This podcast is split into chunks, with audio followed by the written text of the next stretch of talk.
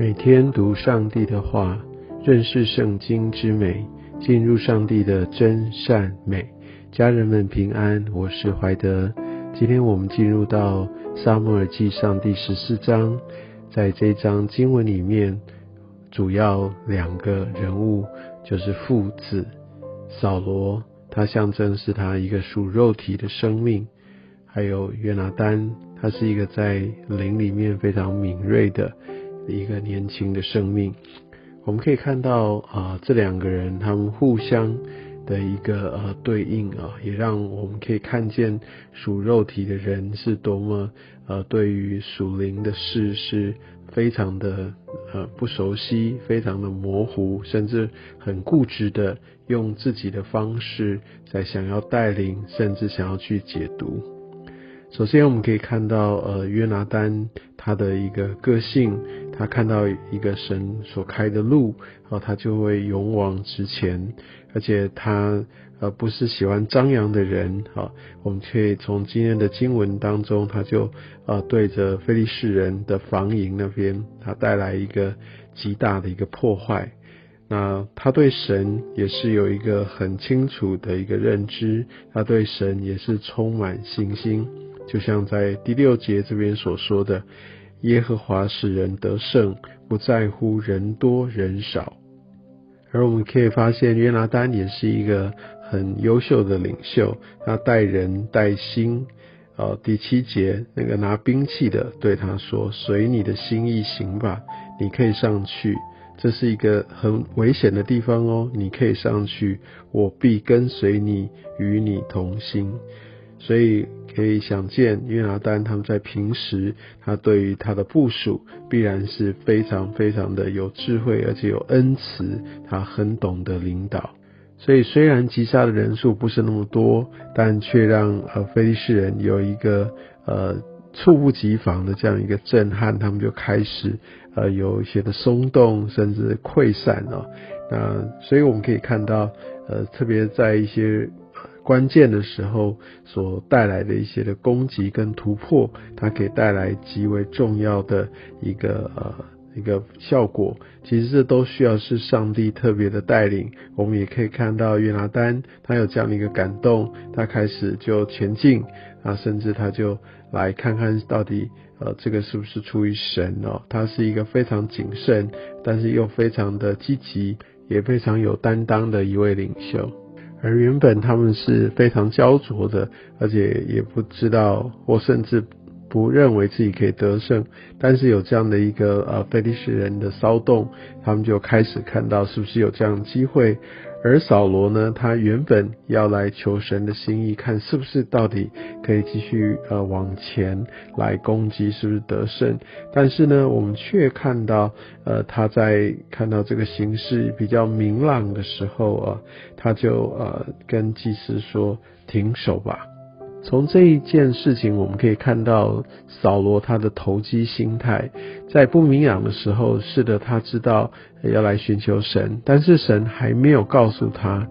那他看到形势对他有利，他就停止了，他就要用自己的方式来乘胜追击，所以他叫祭司停手吧。我想这就是扫罗。或甚至，呃，也许有些时候，呃，我们也有可能是比较现实。当我们跟神来寻求有困难的时候，然后慢慢的看到形势改变了，我们开始占据上风了，啊，这一切的困难都过去，那我们也停止寻求神。我相信扫罗这样的一个呃一个态度表现，真的很值得我们警惕。在后面啊，我们可以看到，呃，他们继续跟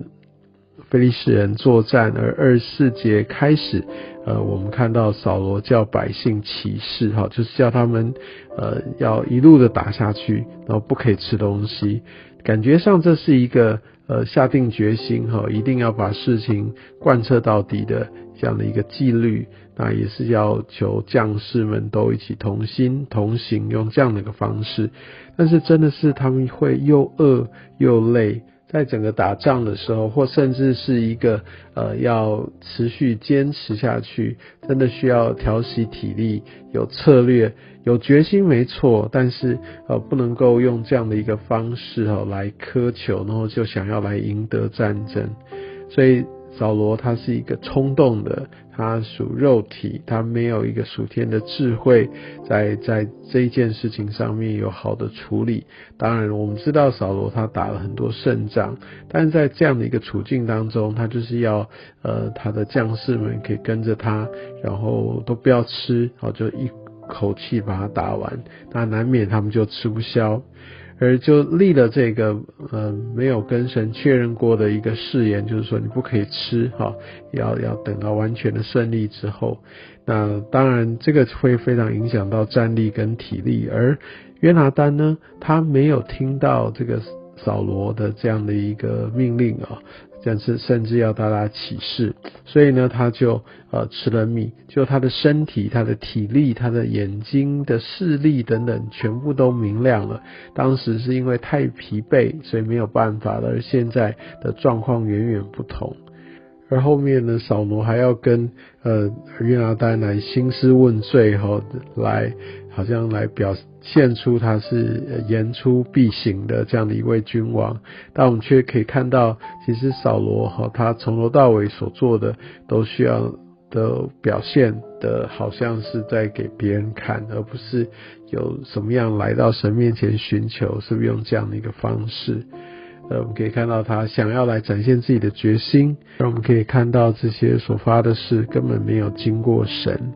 所以反而在呃约拿丹他没有听到那个扫罗的誓言，而他就去取了蜜，所以他整个人都恢复了。所以我们可以想想，如果说。呃，在那个时候，以色列的军队他们是可以有的吃，哈，他们可以同心的继续去追赶。我们可以看到这一章到最后，很可惜的，呃，以色列人并没有完全的来歼灭呃这些非利士人，而是给他们留了很大的一个空间哦。其实这也带来呃整个以色列民他们后面的一个呃极为显著的祸患。但是呢，我想在今天所读的经文当中，我们却看见一个属肉体的人，他虽然也许知道上帝，但是他用非常世界，用自己的一些的经验、价值，哦，他的感官所做出的决定，哦，虽然感觉上好像会很属灵，但是，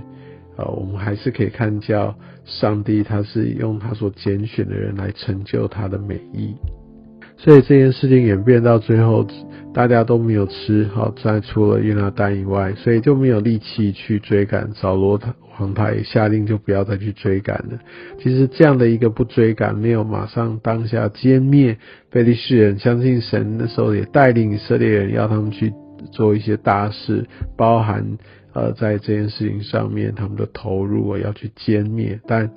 呃，四十六节我们可以看到，扫罗回去不追赶菲利士人，问题过去了，没关系，他们也不用呃成为这样的一个在林里面的一个互相来支持的一个团队，都不用了，因为反正大家就各自做各自的生活，然后菲利士人回本地了，因为问题都已经解决了。哇，这样听起来有没有觉得很讽刺？其实也就是这个样子，有些时候我们就是卡在自己的身上，自己成为那个属灵成长的一个瓶颈，特别在团队当中也是如此。